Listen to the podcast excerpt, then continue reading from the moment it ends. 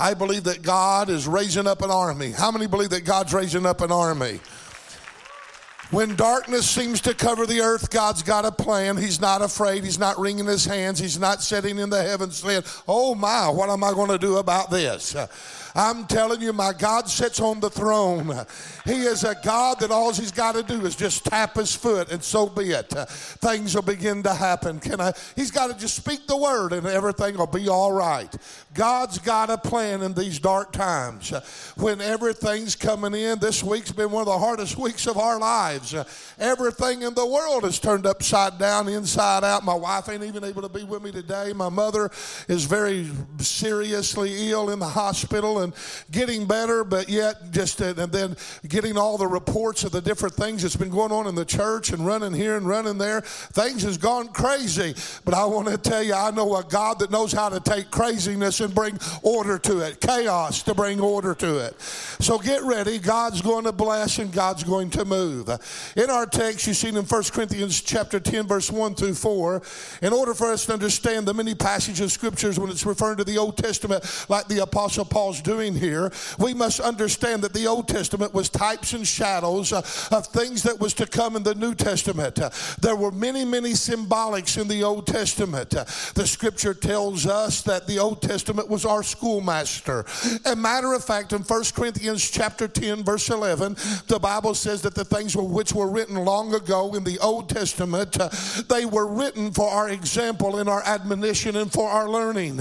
A lot of people want to discard the Old Testament because of the law, but that is not what we're supposed to do. There are all kinds of things in the Old Testament that is seen in symbolics that refer to things that we are to learn in the New Testament. The Apostle Paul made reference to many of these symbolics within our text.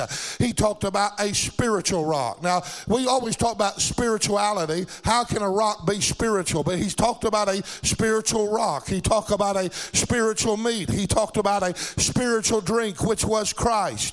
And we know that, that, that Christ was that spiritual. He fit the uh, he fit the description of that spiritual meat because how many knows that Jesus is the hidden manna? How many knows that Jesus is the bread of life? He's also that spiritual drink. He's the wells of salvation and he's the springs of living water. But not only that, he's that spiritual rock. He's that chosen firm foundation. He's that chief cornerstone. Can I have an amen? It was David that said that he pulled me out of the miry clay and out of the horrible pit, and he put my feet upon a rock and he established my goings. That rock is Christ Jesus, according to the Old Testament and according to Paul's teaching in the New Testament. He talked about how Israel being under the cloud, which represented Israel being under the shadow of the presence of God. Israel was under God's divine covering. How many want to be under the divine covering of God this morning? I want to tell you, whether you know it or not, you are under the divine covering of God. That's what we got to understand here today. The cloud represented God's presence in many different ways. The cloud would be used to protect the children of Israel. The cloud would spread itself over the children of Israel and overshadow them and protect them from the burning hot desert. As we know, as they left Egypt, that old desert was hot and you couldn't travel it by day very long or you would be burned up. And a lot of their travel was in the evenings and late in the afternoons to where it was a lot cooler or early of the mornings. But here, God in the middle of the day would come over them with a cloud and it would shadow from, from the hot summer heat. Can I tell you, He also shadows us from the fiery darts of the devil and all of the things that the enemy's got that comes against us. God's overshadowing us. It would also be used as a manifestation of God's presence. It would be a compass. It would be for eh, eh, he would, the presence would be for the purpose to lead or to guide the children of Israel to their chosen destiny. The children of Israel would literally see the cloud. It would literally physically see it, and they would follow after it as a guide to them to the promised land. And when that cloud stopped, they stopped. Uh, when it went, they went. Uh, and when it went fast, they went fast. When it slowed down, they slowed. They didn't do what they wanted to do, when they wanted to do it, how they wanted to do it.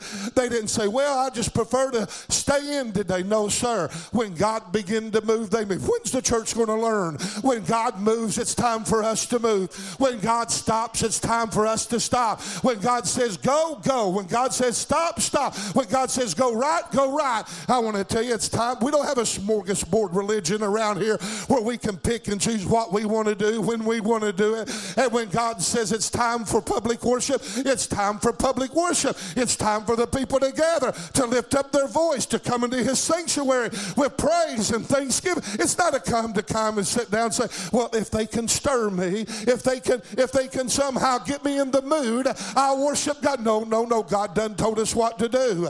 God's already overcovered us. God's, oh, somebody, this ain't even in my notes, but I feel the Holy Ghost right here. Can I tell you, it's time for the church to understand that we're blessed by God. We got an overcovering shadow of the presence of God in the sanctuary. And when God says go, go. When He says stop, stop. When He says worship, worship. Can you stand to your feet and worship God right now? Come on, give Him praise in the house of God. Oh, Woo!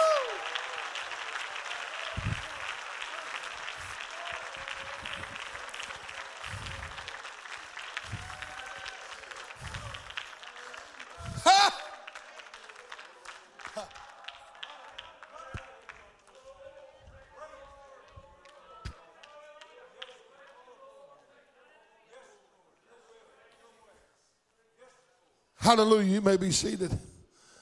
But the cloud not only would be there to overshadow them, to protect them, it would not only be there as a compass, as a guide, but the cloud would also be there for the children of Israel in its visible form and cause darkness to be upon Israel's army. In other words, what was a covering to them was a shield, it was a, a hedge, it was a, a seal of God's protection to protect them from the enemy. I know that there's been a lot of things going on this week and a lot of things that's been going on. I hear the things that's rumbling through the church. I hear how families are attacked, and I hear how people are having troubles on the jobs. I hear about sickness that's becoming so rampant, and I hear about everything that's taking place through the, the prayer request, everything. But I got good news for you. There's a cloud of shadowing over you, and can I tell you, the enemy will be defeated. The enemy will not. He will not. He will not win. God's got a Hang on, it's not over till it's over. Can I have an amen? As we see all these different symbolisms in the chapter, I want us to notice verse 2.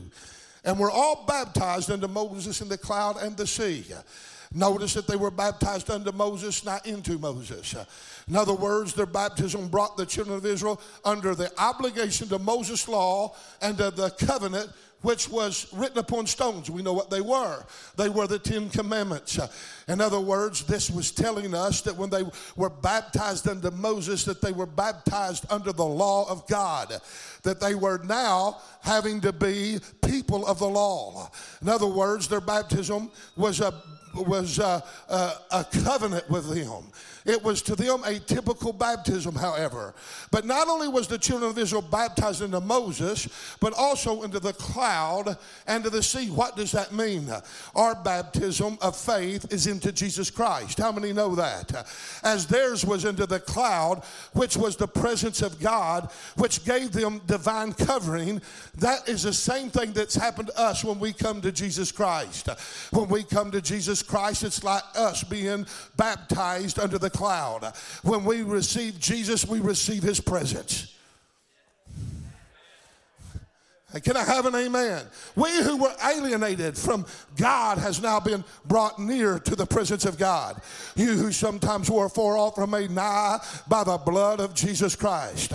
Those of you that were that were what we would call unacceptable. Those of you that in us that were while we were in our sin, you know what? We could not come under the umbrella of his grace because we had sin in our life, but because of Jesus' atonement, now you and I have favor with God, and you and I are now having the presence of God in our life. This represents our spiritual baptism. Just as their divine covering was from an outward sense, our divine covering is from an inward sense. 1 Corinthians 12 and 13 says, For by one Spirit are we all baptized into one body. Those of you that when you come to Jesus Christ and you ask Him to forgive you of your sins, uh, you were baptized into the body of Christ by faith. It's a baptism of the Spirit. There's three baptisms mentioned in the Word of God, and I will not go through them. There's a baptism of faith, salvation when you're baptized by the Spirit into the body. There's a baptism of water where the preacher baptizes you by works. Then there's a baptism of the Holy Ghost where Jesus baptizes you in the power of the Holy Spirit. But here we're talking about a spiritual baptism. When we come to Jesus and we ask Him to forgive us, guess what happens? He takes that old dead spirit that's dead in trespasses and sin that's kept us away from God, that's causes us to be neglected, that's causes us to be disqualified, that's caused us not to be able to be a child of God. He pulls that dead spirit out and instead of dipping it in water, He dips it in the blood of Jesus Christ. And when He pulls it out, it's regenerated, it's justified, it's a new creature in Christ Jesus. Old things are passed away, and behold, all things have become new. It's salvation in Jesus, the firm foundation, our rock. Oh, give, give Jesus a praise offering. Hallelujah. I can't wait to get where we're going. The presence of God covered them and protected them in the wilderness, even so, the blood of Jesus Christ and the presence of the Holy Spirit seals us in our wilderness. If covenant, if law can bring a covering to the protection of the children of Israel in the Old Testament, how much more? Now, what they ask in the book of Hebrews, if the blood of bulls and goats and heifers are sprinkling to the unclean, how much more shall the blood of Jesus Christ? They were protected and shielded and empowered. How much more? Now, you're not getting it. You're not getting it. The wilderness represented the world that we live in. The Holy Spirit, the presence of God, shields us, protects us, guides us to the promised land, even as their cloud did. Even as their baptism was into Moses and brought them into the obligation of the law of Moses, even so our baptism into Christ causes us to become under the obligation to the Christian law and the new covenant of grace. But there's a big difference in the two. Under Moses, they had a covenant and the commandments are written on stone. But listen what happens under the new covenant, which is a better way. How many knows we're living under the New Testament? We're living under a new covenant. It's a better way with better promises, is what Hebrew tells us. Woo! Everybody looks at the Old Testament and says, Wouldn't you like to live back there and seen all those things? Well, the things that you've seen in the Old Testament, they're not even going to be compared to what we're seeing in the last day church because as we stand on better promises than they.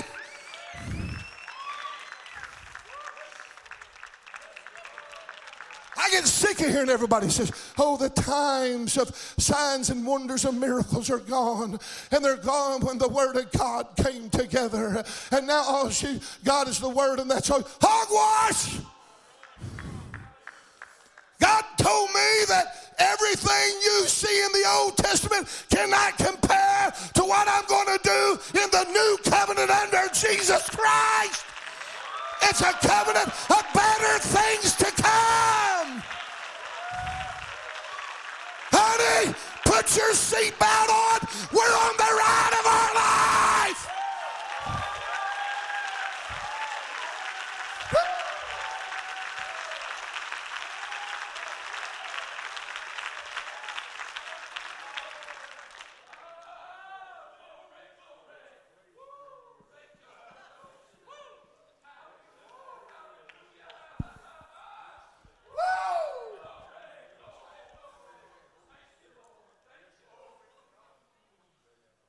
Everything the enemy's tried to throw at me today, I want to just go, ha ha, ha ha, punch him right in the nose. Didn't even know if I'd be able to be here this morning with circumstances rising around our home. But I'm here.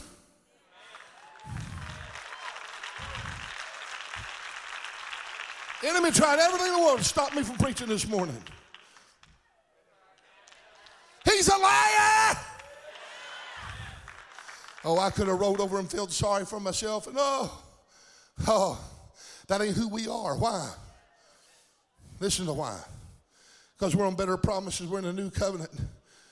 And not a law that's written on stone, but listen to what it says in Hebrews 10, verse 16, 17. For this is the covenant that I will make with them after those days, saith the Lord. I will put my laws into their hearts, and in their minds will I write them.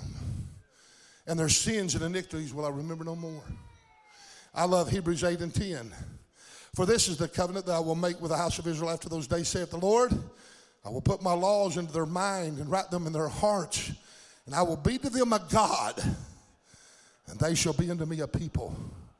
What's that telling me? No longer are we trying to serve God like they did under the old covenant through the arm of flesh. Law. We have stones and you try to read them and you put them the fronts on your forehead and you put them on the side, you try to memorize them. You do everything in your capability and everything in your human strength and everything that you can to obey. You're under the strictness of the law. One letter of the law that you step out of can kill you.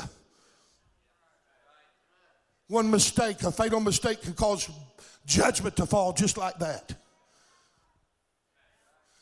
How many would want to go live back in the Old Testament now? No, no, no, no. But now, instead of trying to live by the obligation of a law that's written on stones, I have a lively stone it's called that God has taken my heart of stone and given me a heart of flesh. And upon that heart of flesh, He changed it the old, the old heart that was corrupt and darkened uh, by the things of this world, polluted, and that which was flawed and that which was of no good. Uh, God began to reach down and He began to cleanse it up. And you know what He began to do? He began to write those commandments upon my heart. Woo! Come on, God. The love of God is shed abroad in our hearts by the Holy Spirit. Written, uh, the commandments are not with pen, with ink, but by the finger of God. God began to just write them on my heart. And you know, this old unregenerated mind that was lustful and prideful and arrogant and it was deluded and it was it was confused. Come on, somebody. God began to regenerate that mind. And he began to write the commandments of God upon my mind.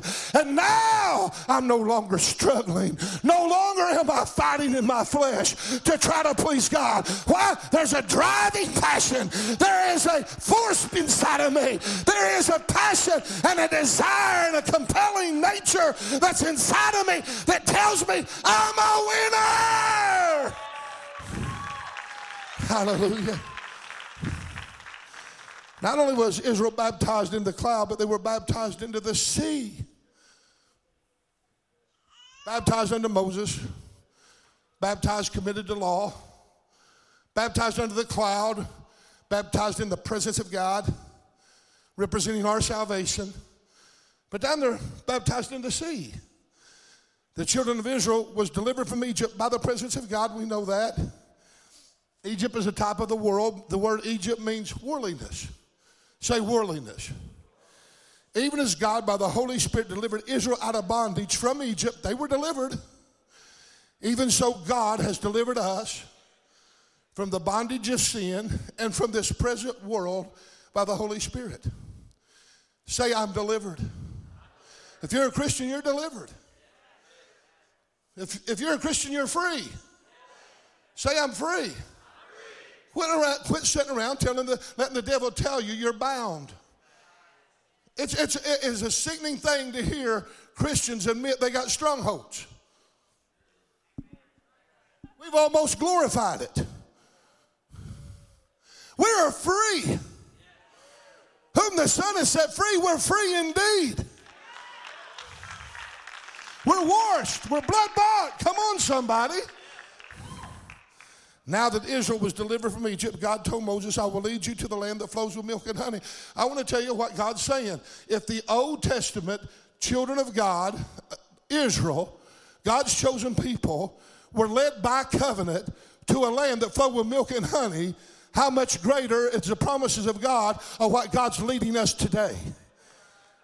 God is going to do exceedingly abundantly above anything that we're even able to ask or think by the power of God that worketh mightily in us.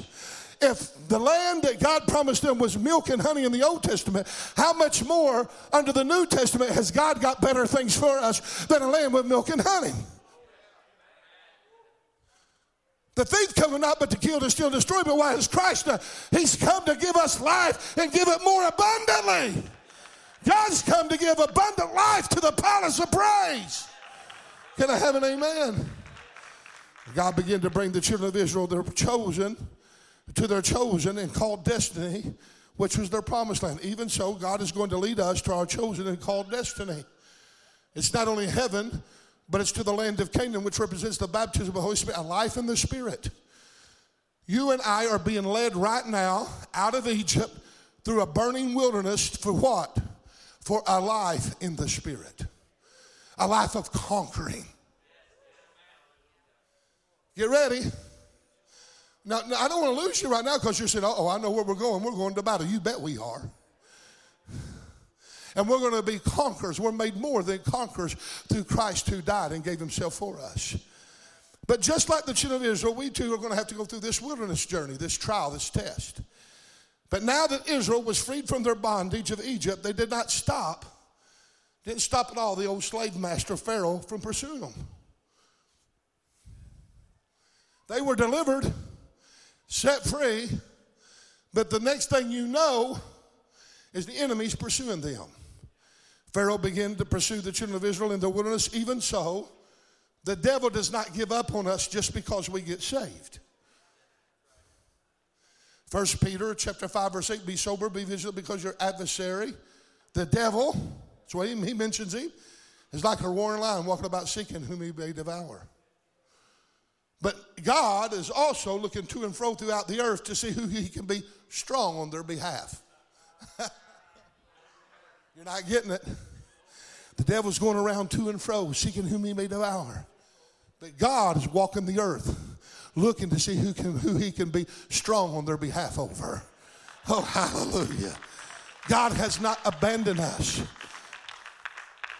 God has not forgotten us the enemy will come in like a flood and he'll hit old James over here.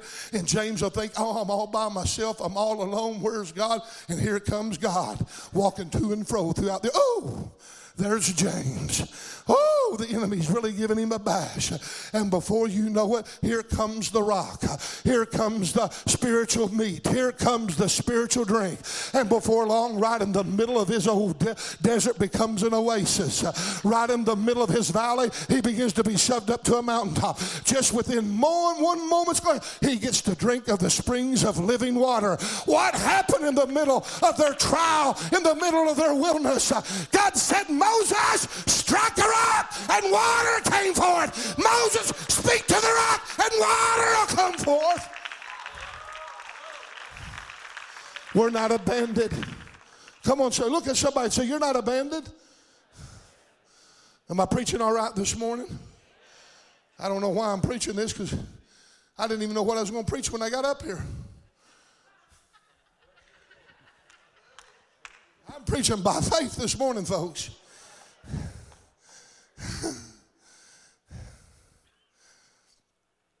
oh, I love this. Now I don't even know where I'm at. I thought I was Sunday behind you. But now we see that the children of Israel, although they were already been baptized by the cloud under Moses, the cloud representing the presence of God, Moses representing covenant, they now are led by the presence of God to be baptized in the sea which represents our water baptism. Now, folks, this is what I want to preach on. All I know is I come with this right here in my heart this morning. I've added all this other stuff in my head and wrote down some chick. If you looked at my notes, you'd laugh. This thing started hitting me in an emergency room last night, way past midnight. I didn't even know what I was preaching I all week long, trying to study and had the funerals and had the mother sick and had the obstacles of different things. My mind was just shot. I said, God, you got to be graceful to this old preacher. You've come through many times for me. I need your help this week. Sitting in the emergency room last night, and God began to just, a thought came to me. And in that thought, this is what come out of it. Baptized in the sea, he said. And I said, Well, we're having water baptism tonight. But I've seen something to this that I've really never seen before.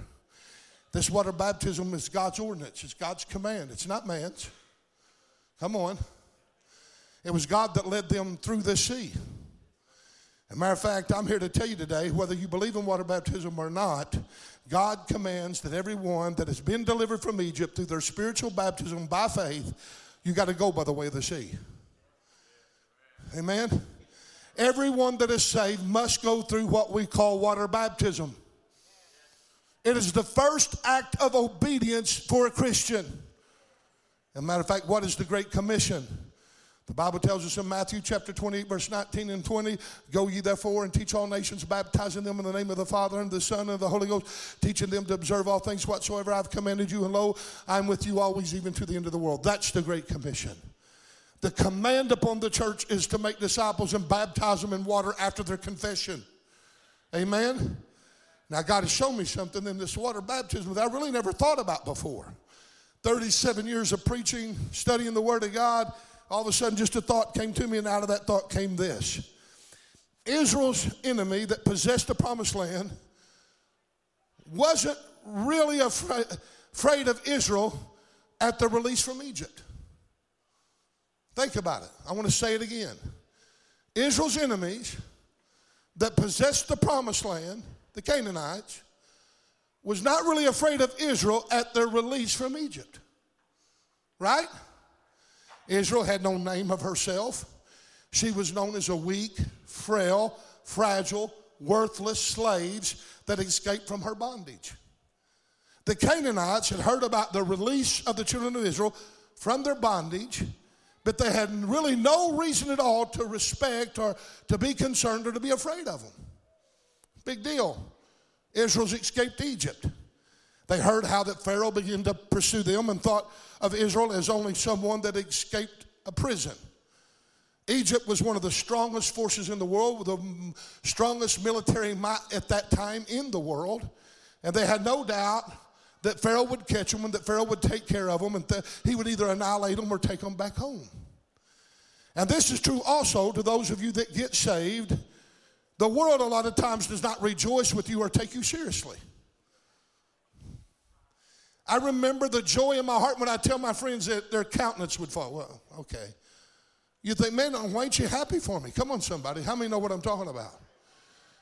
Your joy became a shame, according to what the psalmist said. David said, "How long will you turn my my my my, my uh, delight into scorn? How long will you look at my joy and turn it into vanity?"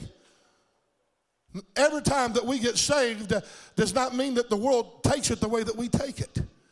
They really don't believe that we, as the redeemed, blood bought children of God, will possess our land and knock down the gates of hell and really will be changed. We hear people all the time talking about new converts. Oh, well, that won't last very long. I, I know they're alcoholics today, but they've been, this, this has happened before. They'll be in for a couple weeks, they'll be back out. Come on, somebody. You've heard that. People that strung out on drugs or people that's got different vices in their life, they're always saying, you know, give it a month, give it three months, give it six months, and it'll be over with. They really don't take us seriously. The people of this world thinks that the influence of Egypt and the power of Egypt and Pharaoh is much stronger than the children of God under the influence and the light of the kingdom of God and the Spirit of God. But when Israel went through the Red Sea, the enemy began to sing a different story things begin to change a little bit. Listen to what Joshua chapter 2, I'm about to shout. Somebody over here knows where I'm headed. And Rahab said unto the men, I know that the Lord has given you this land, and that your terror is fallen upon us, and that all the inhabitants of the land faint because of you. For we heard, this is when it happened, how the Lord dried up the water in the Red Sea for you. In other words, we heard about your baptism. When you came out of Egypt and what ye did under the two kings of the Amorites, that were on the other side of Jordan, Sihon and Og, whom you utterly destroyed. And as soon as we heard these things, our hearts did melt. Neither did there remain any more courage in any man, because your God, He is the God in heaven above and the earth beneath. One minute Israel not a threat. It's no big deal that they escaped Egypt. Oh, we've heard those tests. But something happened. They went out and got water baptized. You see, the Holy Spirit began to say to me, the devil in the world could care less what you profess. I'm a Christian, they could care less. They don't take you seriously. Come on, somebody. But when you begin to live out what you have received by faith, uh oh, that makes him afraid. The Holy Spirit spoke to me and said, Water baptism is like going through the Red Sea. When they see you beginning to operate in faith and obedience, your enemy will begin to tremble. They're seeing that you're serious about what's happened to you. That this ain't been a game, it's not just been an emotion. This thing stuck this time. It's like old Shirley Caesar has an old song about mama. And in the song, it talks about her and her sister and Aaron, her brother, going out and playing church. And they get a little sacrilegious sometimes, and mama had to correct them. And one time she got out there, old Shirley did, and they were come out of a real life experience for her when she wrote the song, they say. And said they were out there, and Aaron was the preacher. He got to preaching. And Shirley Caesar and her brother was the, or Shirley Caesar and her sister were the congregation. And they would act up, you know, they'd fall out in the spirit and they do all kinds of things that they seen. And that one particular day when they were playing church, and Aaron got to preaching, something got a hold of old Shirley. And old Shirley got up and she began to shout and she began to cry. She began to repent of her sin. And all of a sudden she began to get a little crazy. I forget her sister's name, run in and said, Mama, you better get a hold of Shirley again. She's getting in that Holy Ghost thing that she pretends that she always tried to correct because she didn't want to become sacrilegious. She went out and she looked out the kitchen window and seen old Shirley. She said, No, honey. Said, Shirley ain't playing this time. Hallelujah. I'm here to tell you this morning that until the believer takes a stand and starts being obedient, and when he takes that first step of obedience, all of a sudden, all things in the heavenlies begin to change. The enemy begins to look at you in a different way. When you begin to start activating your faith, watch out because you have now become a threat to the enemy. When we begin to operate in obedience of faith, it's like a miracle is being performed right here in the heavenlies and in the spiritual. When people see you making a public stand and open profession of faith, in your water baptism, they will say, like Rahab said, and they will say uh, that your God is not only a God of the uh, heavens, but you're the God of the earth. And she made a confession and got saved and repented, and she what? She hit the spies and she began to work in obedience. The operating of faith scares the enemy to death. Whatsoever is born of God overcometh the world, and this is the victory that overcometh the world, even our faith. It will cause Rahabs to repent. It'll cause people to be converted when they see that you're really real in your faith. Water baptism reflects just how much a real, real convert believes in what he's received. It is one of the first acts of obedience. Activated faith scares the enemy to death. Hebrews 11 and 1, without faith it's impossible to, or verse 6, without faith it's impossible to please God. He that cometh to God must believe that he is, and he's a rewarder of them that diligently seek him. What is faith? Faith is substance things hoped for, and the evidence of things not seen all of a sudden a man that knew nothing, came from nowhere, was nothing, has now become a child of God, and now he's confessed Christ, but he's done something. He's begun to activate his faith. Now he believes in the things unseen. Now he began to be controlled by the spiritual instead of the carnal. And now he's got a mind of Christ. He's got a heart that's got the commandments written on it. He's got a mind that's been regenerated and renewed, and now he's a new creature in Christ Jesus. And all of a sudden, the activated faith begins to scare the enemy to death. It is our activated faith that causes us to subdue kingdoms. It causes us to obtain promises. We don't stop short of whatever thing God's got for us. Quit sitting there and saying, I battled and I battled, but I've never received. I want to tell you, faith can cause you to obtain promises. It empowers us to stop the mouths of lions. It protects us and causes us to quench the violence of the fire and to escape the edge of the sword. It enlarges us to wax violent and fight and turn to flight the armies of the aliens. It causes us not only to obtain righteousness, but to also work righteousness in the earth to really spread righteousness. It causes lay hands on the sick and they shall recover. It causes the lame to walk, the deaf to hear, the blind to see, the dead to be raised again. It causes the Red Seas to split, the fiery furnaces to lose their effect. It causes mountains to be removed. It causes demonics to be cast out. It causes strongholds to be broken. It causes giants to be removed. It causes fear to be abolished. It causes us to be the pursuer instead of the pursuee. It causes us to be on the offense instead of the defense. Instead of the gates of hell attacking us, we stormed the gates of hell. And Jesus said, Upon this rock I build my church, and the gates of hell shall not prevail against it. It causes us to run through a troop and leap over a wall. It causes the weak to say that they are strong. It's by faith that we walk in the anointing and we receive miracles by which, by which we are covered by divine overshadowing. But our faith not only causes the supernatural manifestations of the Spirit to occur, but also enables and strengthens and empowers one's life to endure and to remain steadfast and faithful. It causes us to persevere, causes us to endure, causes us to be persistent, even in the face of adversity. It causes us to stand and not be removed. Storms do not affect us, battles do not defeat us, demons do not scare us, and the devil don't intimidate us. Come on, somebody. Mountains do not stop us, darkness does not overcome us, and hell cannot stop us. When the enemy comes in like a flood, God will raise up a standard against them. There's not one weapon that's formed and plotted and planned against us that will prosper. We are the blood bought children of God. To as many as received him, to him gave he power to become the sons of God. And not only sons, but heirs of God and joint heirs with Jesus Christ. This is why water baptism scares the demonic world to death because it is a witness to the world that we've activated our faith we put our faith into motion. Our faith has been engaged and faith is rising up inside of us. It is an outward sign of the inward work of Christ in our hearts, and we are openly showing that we have received Him. Water baptism actually, what does it do? It provides a witness of Jesus' presence in the earth. Can I have an amen? The devil's now fearful and tremble, and hell knows our name because we have been born again and we have been planted in his likeness in the water baptism, and we've been raised in his likeness. We've been baptized in his death, but raised in his likeness. That scares the devil to death. Why? Because everywhere Jesus went, he went around doing good, healing all those who was oppressed of the devil, for God was with him.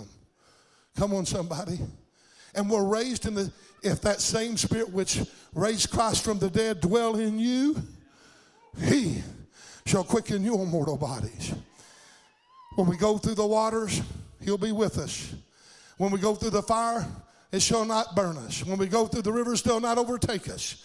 I'm here to tell everybody here it's time to quit being afraid. It's time not it's, it's time to not let the present circumstances overshadow us.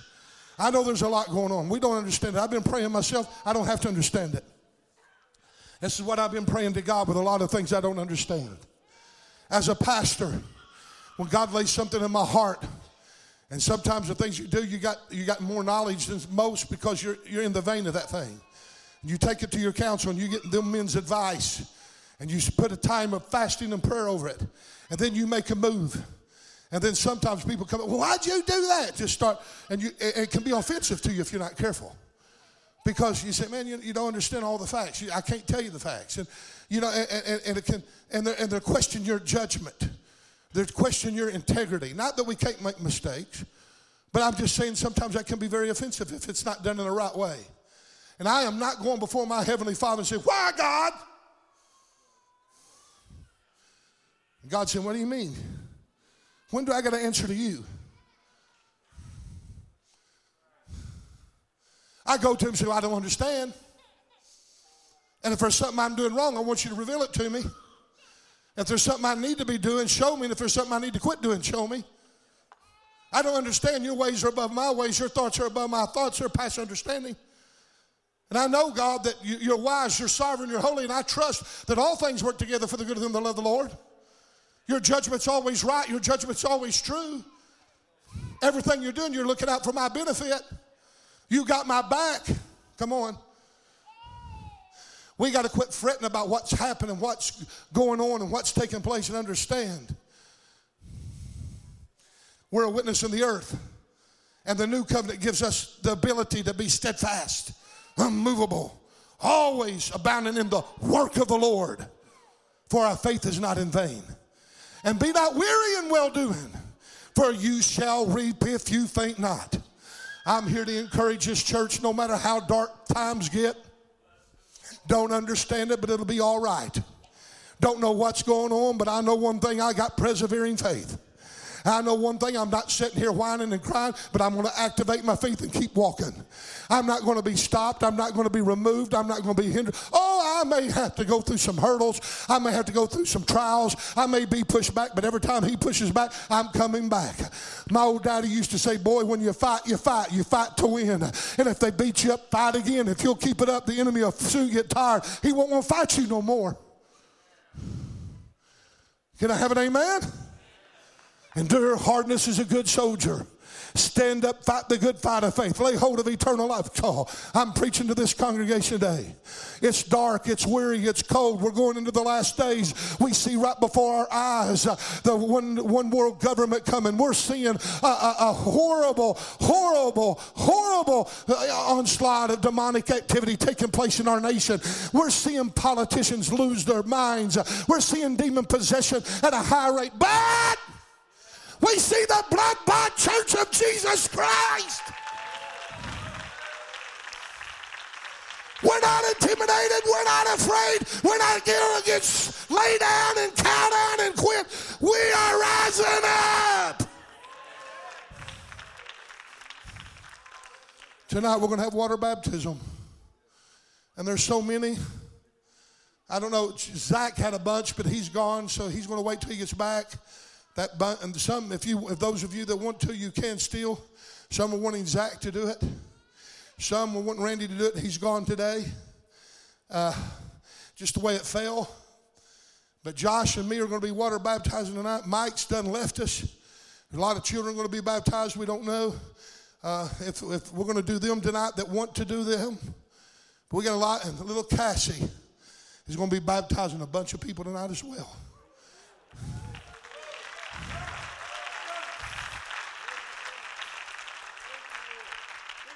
There's some people over there that their loved ones cast out in.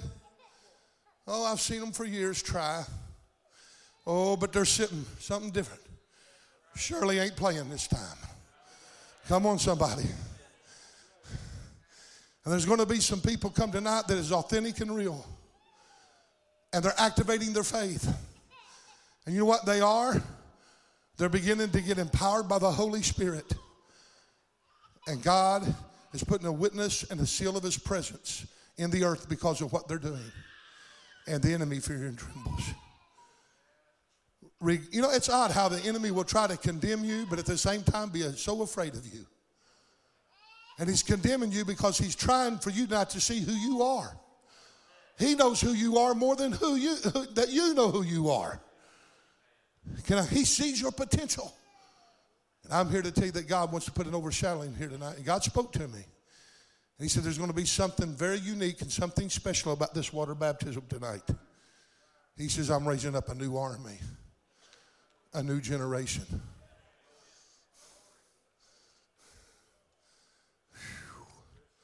Every time one comes out of that water, the demonic territory of this area is going, oh, not another one. And then when you get another one, do it. Oh, there's two of them. And if two shall agree on anything on earth, it shall be done in heaven by their Father. Oh, no. Another one raises, oh, if one can put a thousand, oh, what can three do? Another one gets baptized, oh.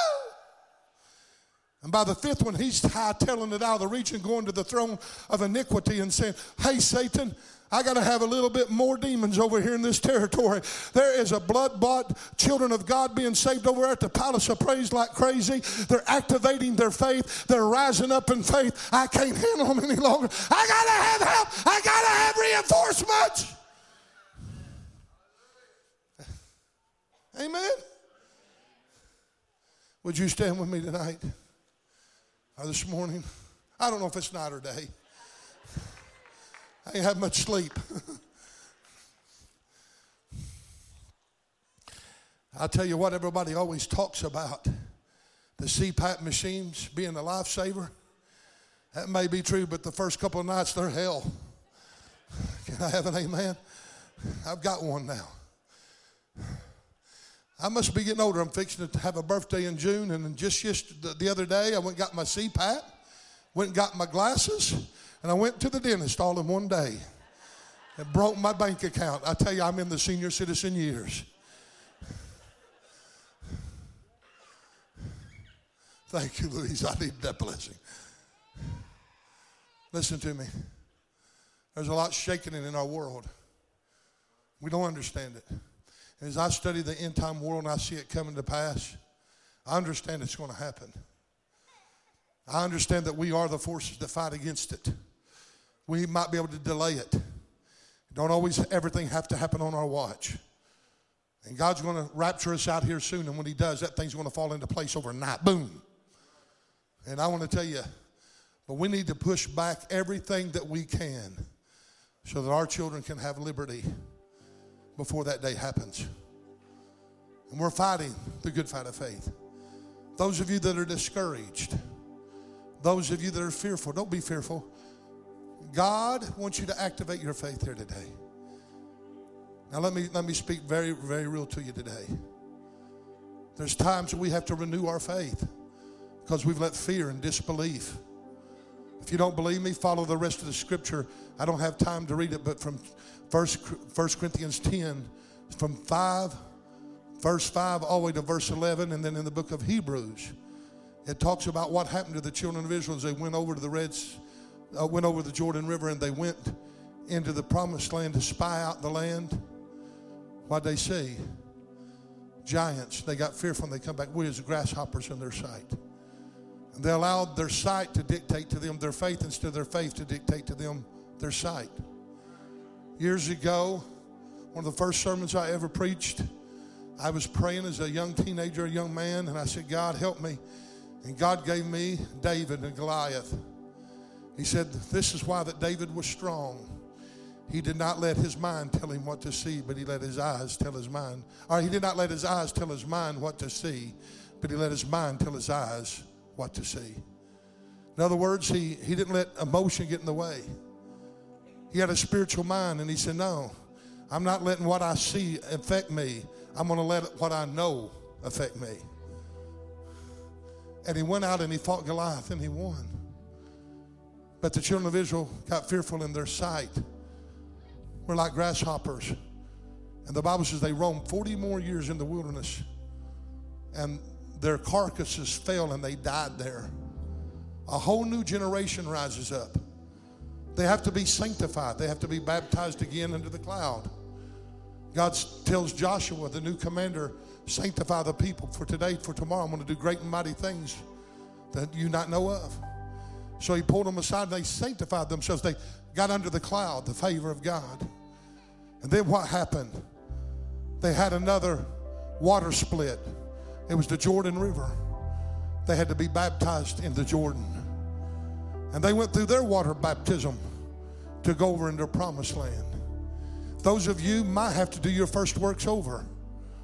Tonight, if you feel led to, bring you a, a suit of clothes and a towel, and we'll baptize you. Those of you that's never been baptized, we want you to be baptized tonight. God has laid this on my heart heavily. He's saying, I am going to rise up an army at the palace of praise that you cannot even imagine. And we're going to be unstoppable, unmovable, unshaken. And we're going to be the army and the force of God in the land. Can I have an amen? You believe that? Folks, are you with me?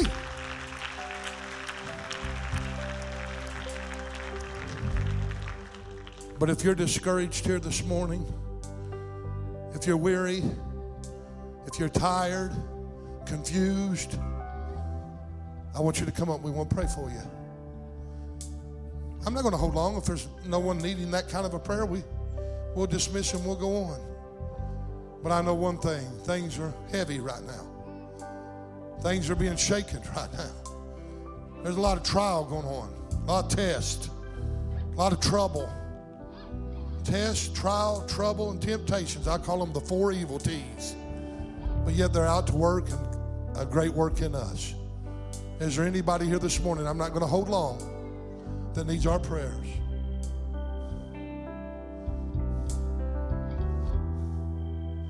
Oh, Holy Spirit.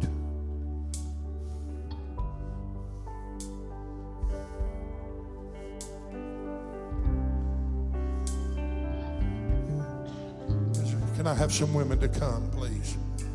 Some of the women, my elders, wives.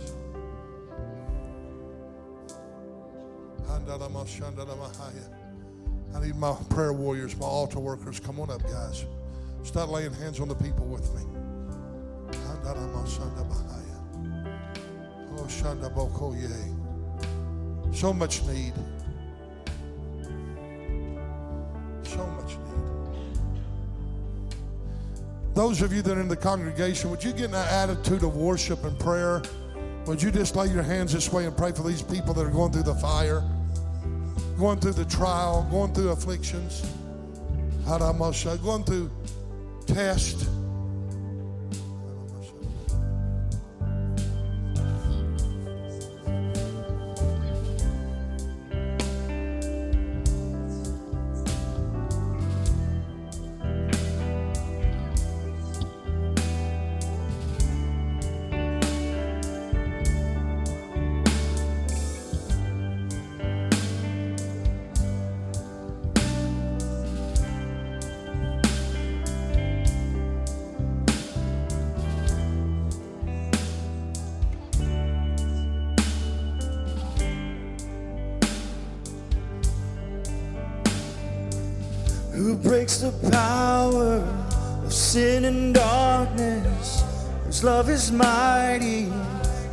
Much stronger, the King of glory, the King above all kings,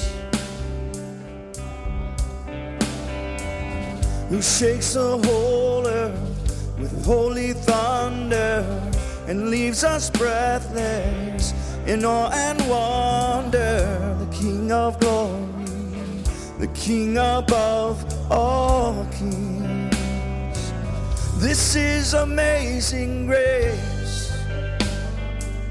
This is unfailing love. That you would take my place.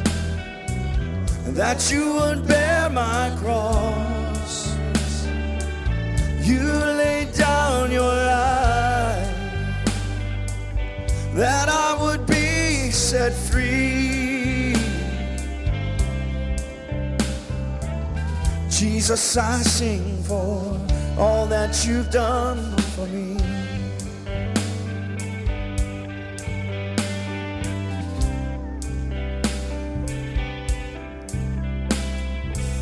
Who brings our chaos back into order? Who makes the orphan a son and daughter, the King of glory, the King of glory, who rules a nation with truth and justice, shines like the sun in all of its brilliance, the King of glory, the King above all kings. This is amazing grace. This is unveiling love.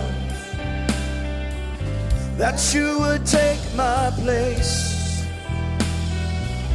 That you would bear my cross. You laid down your life. That I would be set free. Jesus, I sing for all that you've done for me. And worthy is the Lamb who was slain. Worthy is the King who conquered the grave. Worthy is the Lamb who was slain. Worthy is the King who conquered the grave. Worthy is the Lamb who was slain. Worthy is the King who conquered the grave. Worthy is the Lamb who was slain. Worthy, worthy.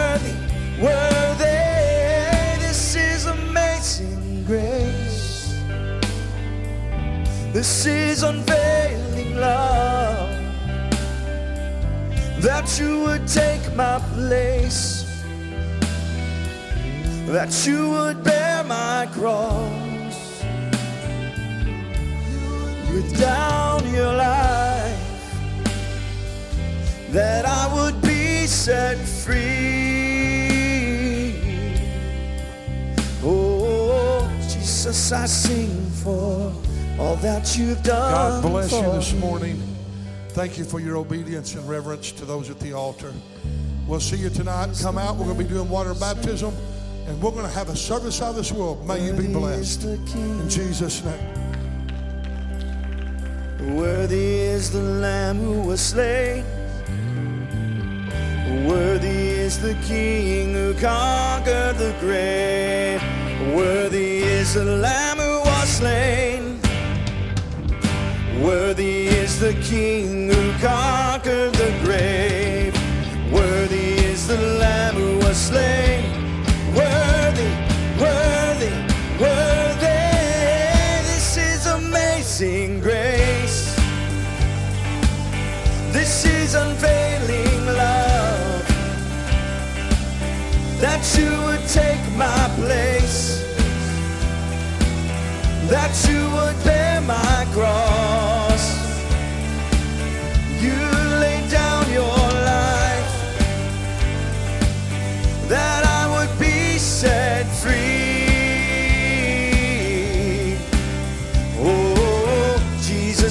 Sing for all that you've done for